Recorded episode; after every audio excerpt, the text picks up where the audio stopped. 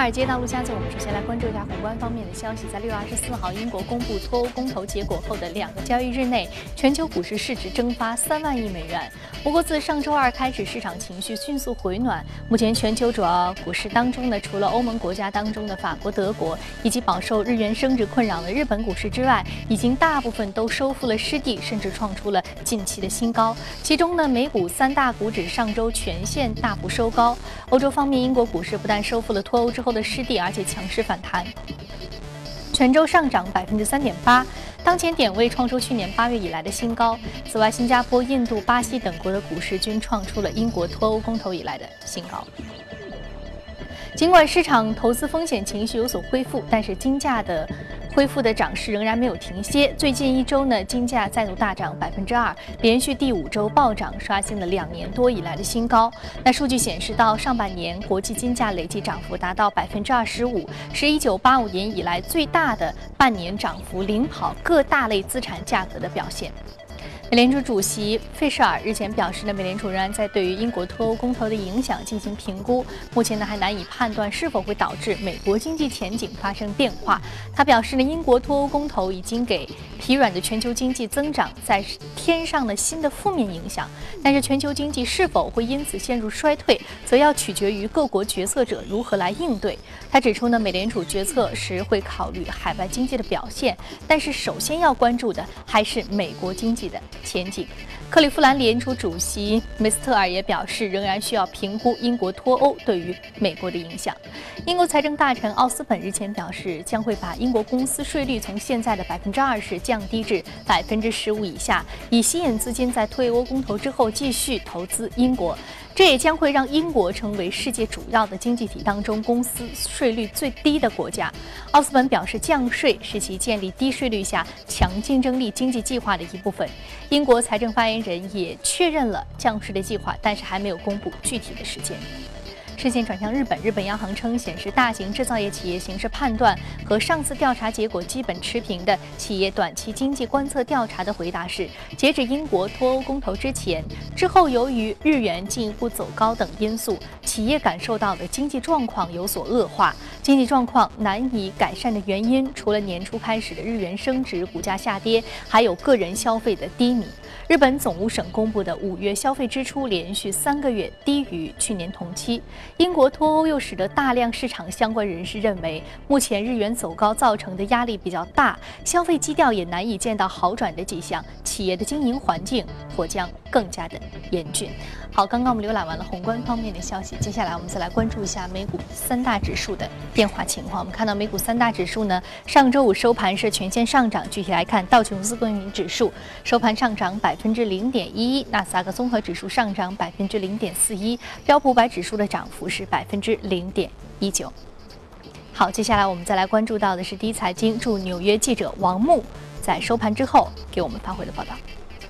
受经济数据利好的提振，周五美股早盘平开，随后是延续了之前三天的涨势。午盘前，道指在一周以来首次站上一万八千点大关，标普五百指数也尝试冲高两千一百点关键阻力位。非必需消费品板块领涨，金融和材料板块表现不佳。三大指数在午盘后涨幅收窄，但是基本收复了英国公投之后的所有跌幅。标普指数单周表现是近两年最佳。经济数据方面，六月 ISM 制造业指数升至十六个月新高，读为五十三点二，连续四个月位于五十荣枯线上方。新订单量、工业产出和出口都有不错的涨势，有望提振二季度美国 GDP 数据。亚特兰大联储银行预期，二季度 GDP 增速有望达到百分之二点七。美联储副主席费舍尔支持保持缓慢渐进的加息之路。虽然英国脱欧对美国经济的影响程度未知，但是美联储更看重国内经济数据。而五月非农就业数据公布之后的美国经济发展就不错。而克利夫兰联储主席梅斯特则敦促尽快加息。圣路易斯联储主席布拉德认为，英国脱欧可能对美国经济没有影响。但是市场基本排除了十二月前加息的可能，预期十二月加息的人数比例也仅有百分之十四。好的，非常感谢王木给我们发回的报道。那今天也就是马上今天晚上的纽约的交易时段呢，会因为假期而休市。好，这里是正在直播的从华尔街到陆家嘴。那在宏观方面的消息呢，我们将会首先来了解一下有关于脱欧公投对于人民币未来走势的影响。马上进入到今天的节目。的嘉宾呢是钜派集团首席策略官许戈先生，许老师早晨好。陆旭你好。嗯，徐老师，我们首先来说一说这个脱欧公投近期的一个影响。我们知道脱欧公投它其实呃使得英镑。出现了比较大的一个贬值，但是呢，它使得我们看，包括美元、包括黄金成为了重要的避险属性。但是就在这两天，我看到一个新的论调，说人民币也可能成为一个重要的避险资产，中国会成为重要的一个避险港口。您怎么看？呃，大的方向上次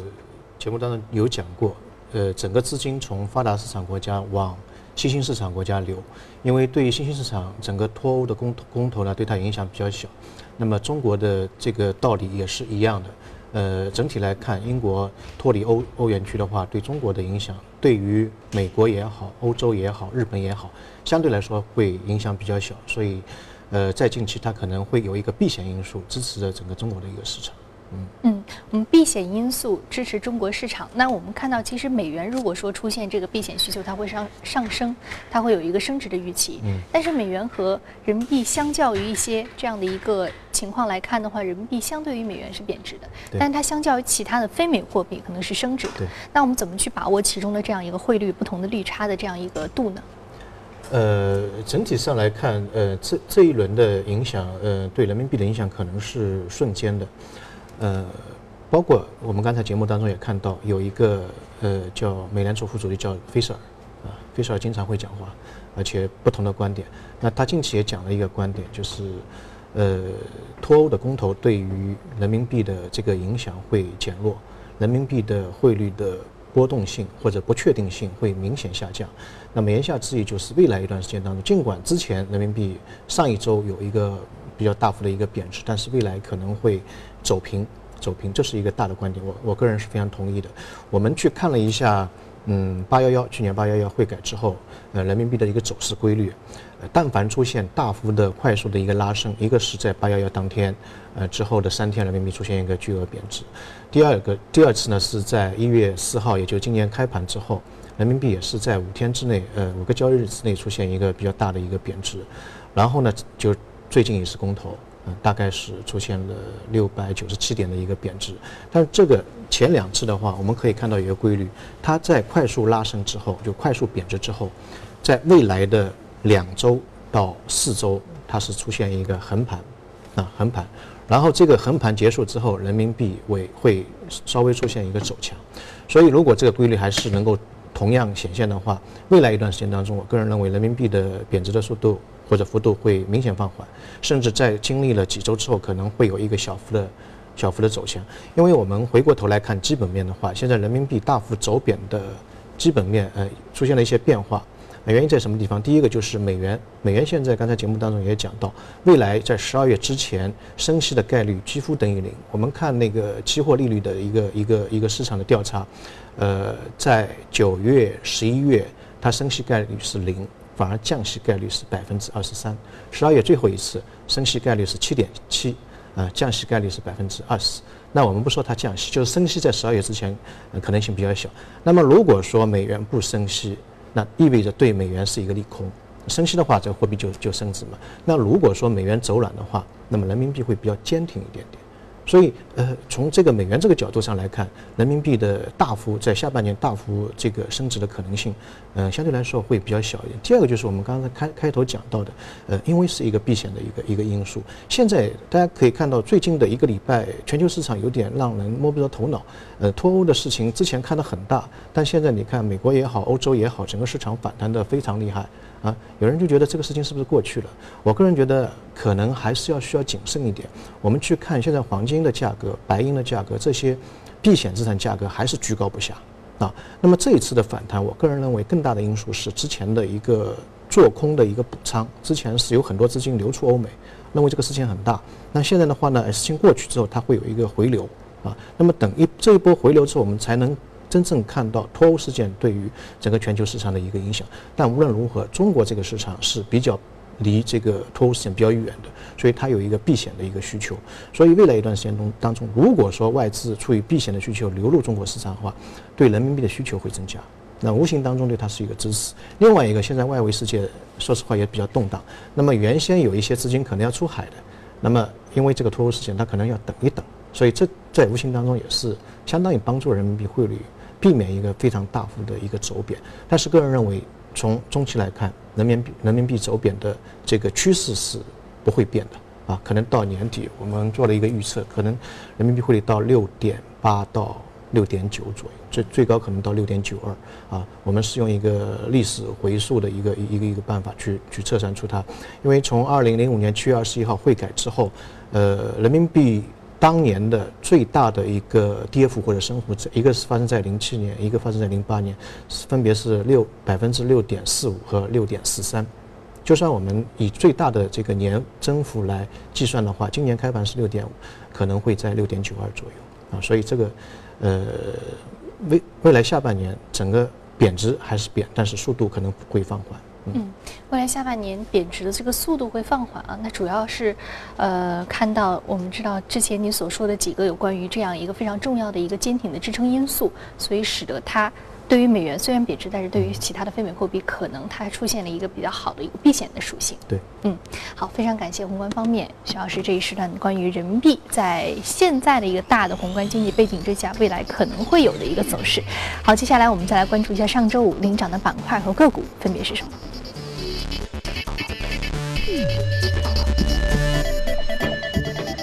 服务业、基础材料、医疗、工业产品和科技板块是领涨的。我们再来看到个股方面，个股方面呢，来自于半导体、旅游、租赁服务、游艺车、生物科技和非金属是领涨的个股。那今天我们要说的是这个哈雷戴维森是摩托车板块的一只个股，传言是因为私募股权公司 KKR 有意收购哈雷摩托车。哈雷摩托车大家都非常熟悉啊，是老牌的这样一个嗯非常重要的一个重型机械，我们说重型摩托车的这样一个品牌生产商。百年企业，一九零三年，嗯，由威廉哈雷和戴维斯两个人一起成立了一家公司。所以一百多年以来也是美国公路文化的象征。是。呃，当年哈雷是二十一岁，戴维斯是二十岁，嗯，哈雷年纪大一点，所以这个名字就哈雷放在前面，全世界就记住哈雷了，把戴维斯给忘记了。呃，在摩托车的这个行业当中，它应该是说算高高端的，呃，有点接近奢侈品，它的那个金属的质感，然后非常艺术化的那个流线的线条，包括它发烫的那个排气管，啊，还有那个像音乐一般的轰鸣声。嗯，包括普京也是他的一个车迷，但他的股价跟他的车 完全是背道而驰。股价的话，在次贷危机之前，呃，表现非常好，大概是八十美金一股。次贷危机之后，零九年跌到七块九毛九，就跌了百分之九十，跌光了。然后从七块九毛九慢慢慢慢往往往上来，但到现在这个。呃，消息收购消息传言出来之前，还是有三十多美金一股。那么这个消息出来之后，突然之间隔夜有有了一个非常大的一个一个跳升。呃，我们可以看到那些传统的像摩托车啊这种这种行业，其实是在慢慢走下坡路，因为本身它的那个技术含量不是特别高。呃，摩托车这个行业当中没有太大的这个技术壁垒，它无非是一个品牌。第二个呢，对这家企业它有一个很大的困扰，就是美元在过去两年当中。呃，有比较大幅的一个升值，去年大概升了百分之十，前年升了百分之十二，所以它的出口呃价格会出现比较大的一个上扬。另外一个呢，这家公司的量产比较小，它还是一个这个市场的比较贵嘛，呃小众的一个东西，所以它的整个成本呢比较高昂。那么这一次的 KKR，KKR 大家知道是算收购界、私募收购界的一个天王级别的一个，它和黑石凯雷并驾齐驱的全球股权私募界的非常重要的巨型企业。对，他看中一个企业收购，然后进行一个改组或者削减成本，股价会出现一个比较大的一个上扬。其实包括黑石也好，KKR 也好，也另外有另外一个名称叫做门口的野蛮人。他通过股权收购，可能有的时候会通过架空管理层，以自己的意愿重新来组合公司的一些管理架构啊，使。得公司达到他们想要这种资本市场比较优异的表现。那么，其实如果说按照徐老师，您刚刚所说的哈雷是一个民族品牌，非常重要的一个汽车文化或者这个工业文化的象征，有很多的车迷，非常好的这个产品的质量，但是它的股价似乎不尽如人意，可能资本市场的运作并不是非常的得心应手，所以它通过这样的一个改组之后，可以非常优质的这个企业变成他们想要的样子。对，至少股价会有比较大的提升，它可能会通过削减能源啊，砍一些成本啊。让股价在短期之内会表现得非常好。嗯，好，我们看到其实 KKR 呢是被说是在这个投资并购啊，还有包括这个股权收购方面是非常眼光非常准确的这样的一个公司，也希望它能够接下来给哈雷这这一家非常有趣的这个摩托车产生生产商更好的一个市场的表现。好，这里是正在直播的从华尔街到陆家嘴，接下来进一段广告，广告回来继续接着聊。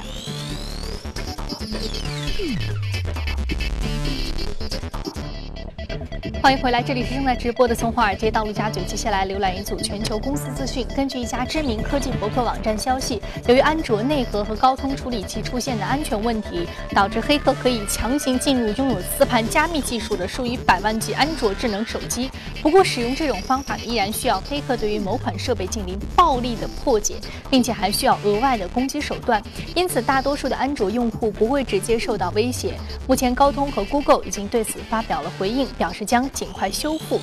问题。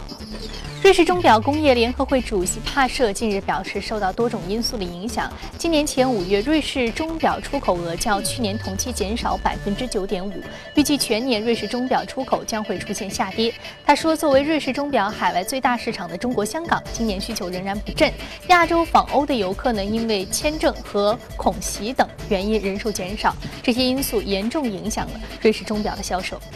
宝马、英特尔与 Mobileye 上周五发表联合声明，宣布建立合作伙伴关系，开发无人驾驶技术，力争在2021年之前让全自动驾驶汽车上路。他们的目标呢是让汽车完全自动驾驶，意味着驾驶员不仅可以不看道路，而且可以将注意力集中在其他方面，让系统完全的接管控制。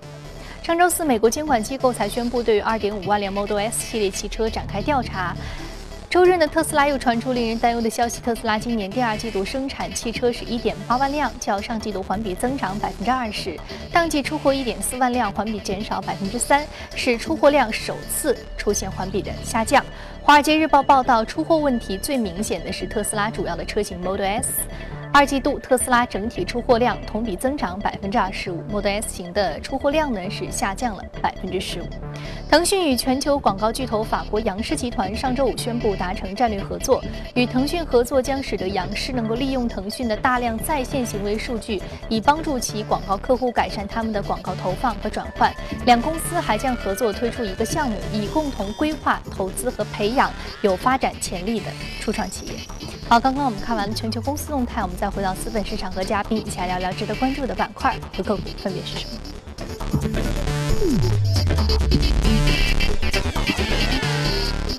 我们首先要关注到的是。飞利乐是安防领域的一只个股，上涨幅度百分之零点三二。另外呢，是这个 Intelasta 是卫星领域的一只个股，是平盘的表现。我们先来说一说安防领域。那近期在安防领域，我们重要的看点是什么？呃，近期大家在新闻当中可以看到，这个恐怖事件很多。呃，六月初的时候，美国最大的枪击案。呃，后一个礼拜其实还有一个枪击案，就是美国一个舞蹈教室，大概六个人死亡。然后上周土耳其的机场。啊，又发生恐怖事件，然后这个周末的时候，孟加拉国的使馆又有人质的事件，整个全球这个恐怖事件现在发生的这个频度，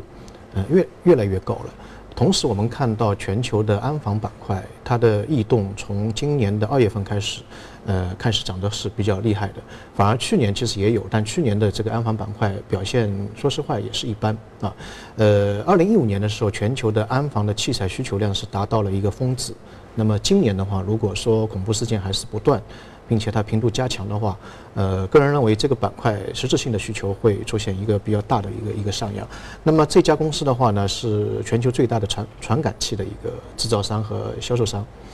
呃，在安防的生产企业当中，它在前五十强当中排名是第七强，主要是生产那个那那个传传感器的。呃，它呢是给个人和家庭这个产品可以用。然后呢，工商企业、政府、呃，警察这个防爆，然后国家安全，所以它是一个跨多个领域的一家。安防的设备的一个生产商，它的传感器呢，主要像工业当中，它是用于检测这个产品的质量，在看这个产品内部的结构的时候，它不用打开来看看里面的东西。呃，家庭的话，它有很多的，比如说看那个电线是不是熔断了，或者这个温度过高了，会未来有有什么这个这个隐患。那安安防的话，那更多了，比如说在打仗过程当中，可能这个房子后面有几个人，那你要进去才能看到。它如果传感器的话，它可以。预测到里面大概有多少人在干什么，它可以通过这个这这个仪器来鉴别，所以它的整个应用范围是比较广。那么今年的话，我觉得安防板块第一个，我觉得是会热啊，投资机会会多。那么在安防板块的这个投资过程当中，你在个股选择当中，我个人认为有一个思路可以借鉴，有很多的现在安防的东西，它是这个军用跟民用是共通的。比如说，它可以用在智能家居上。我们之前经常讲智能家居，那么这个方面，如果说它可以涉足的话，其实它的市场会更加广阔一点。现在很多智能家居的话，它用传感器是非常多的，但是因为传感器之前的这个成本比较高，现在成本呢是降下来的。所以未来一段时间当中，呃，如果说有多个领域，特别是涉及到智能家居这一块，呃，未来这个投资机会是蛮大的。嗯，我们说未来智能家居当中，我们说安防板块的一个嵌入式的发展，或者说一个全方位的一个系统式的这样一个结合，是可能未来这个安防板块非常重要的一个发展方向。对，嗯，好，我们再来关注到另外一只个股。那另外一只个股其实今天是一个平盘的表现啊。对，很少看到。呃，这家企业，呃，你看它的那个代码是 I。啊，一般用那种单个字母的都是比较比较牛的，呃，像凯越就是 H 啊，福特就是 F 啊，在美国市场，呃，它是一九六四年成立的一家卫星公司，啊，是非常早的。全球第一颗卫星是苏联一九五七年，然后五八年美国又发了一颗，但这这两颗基本基本上是一个象征性的。到了一九六五年才开始有一颗是半实验半试验的一颗静态卫星。啊，它是一九六四年成立，所以对那个卫星的事业，呃，它是做出很大的贡献的。基本上现在，全球一百七十个国家用它的卫星服务。它的卫星服务一个呢就是网络，啊，通过卫星的网络；第二个呢广播电视。我们四个全球四个卫星频道当中，就有一个是它的用它的卫星频道的。还有呢就是移动的一个一一个通讯，移动通讯。呃，据称他说全球百分之九十九的人都会用到它的产品。基本上你只要用通讯啊、看电视啊，它背后溯源的话，都会看到它的身影在这个里面。呃，但是呢，它的股价其实表现并不是特别好。呃，原因在于最近的几年当中，嗯，很多的新兴市场国家，它的卫星的产业发展非常快，而且它的成本非常低。我们拿中国和俄罗斯发射卫星跟它比起来的话，成本只有一半。比如说以前以前的那个宇呃宇航飞机的话。在美国的话，把一吨这个物质送到太空，要用两千五百万美金。如果中国和俄罗斯的话，只要一千美金的成本。所以这个成本的削减是非常大的。它本来这个基数就是很大。所以近近几年，美国的这个卫星公司其实发展的是比较艰难的，加上美元的一个升息，而中国啊、俄罗斯啊，包括印度啊。它的那个市场的空间在不断的扩大，而且它的增速非常非常快，快到非常可怕。就中国之前的五十颗卫星，它用了二十八年；最近的五十颗卫星，它用了九年。就是说，它的这个这个发射卫星，基本上长征号的话，每个每个星期都有一个发射任务，就是非常非常快，而且成本又很低，所以把很多的这个市场的生意都揽过来了。那么六月份的时候，中国的那个中国公布了一个呃北斗卫星系统的导导航系统的一个白皮书。那么“十三五”“十三五”期间的话，这个行业可能会有一个十倍以上的市场的一个增长空间。我们近期可以看到，在 A 股的市场、乐股的板板块的异动当中，卫星导航这个板块会出现比较大的一个涨幅，可能跟这个是有关联的。未来的十年当中，我相信这个板块会非常值得大家去做一个投资。嗯。卫星板块未来是非常重要的一个投资啊。那其实我们说到这个卫星板块相关的个股，包括这个北斗星通、还有振兴科技、航天电器、超图软件，还有启明信息。最后再有一句，其实是卫星板块是非常重要的一个安防，尤其是国防军工板块这个股。呃，相关的个股的这个板块标的，那其实这个板块的呃这个逻辑，我们还是应该以一个比较特别的方式去看待吧。因为如果说涉及到这种大的这个军工的一些相关的动作和国家的宏观政策联系是非常的紧密的。嗯，一个军工，嗯，另外一个民用，比如导航，现在也是有很多的民用，开车的时候就要用导航。嗯，而且我们现在国国内的那个导航的识辨度，也就是分辨度已经非常高了，嗯，到年底可能达到分米级别。如果它有一个高清的一个基地建设成的话，它可以达到厘米的级别，就是从太空看下面的这个物体，厘米的这个级别也可以分辨出来。这个是在全球应该。非常先进的一个东西。嗯，好的，非常感谢许哥先生这一时段的一个点评。这里是正在直播的《从华尔街到陆家嘴》，今天播出的内容你可以通过我们的官方微信公众号“第一财经资讯”查看。另外，你有什么样的意见和建议，可以通过微信留言。您还可以到荔枝和喜马电台搜索“第一财经”进行收听。节目最后来关注一下，在法兰西体育场，冰岛童话上演完结篇。东道主法国凭借上半时的四连击的势如破竹，淘汰了一路创造奇迹的黑马，最终呢以五比二的比分强。势晋级。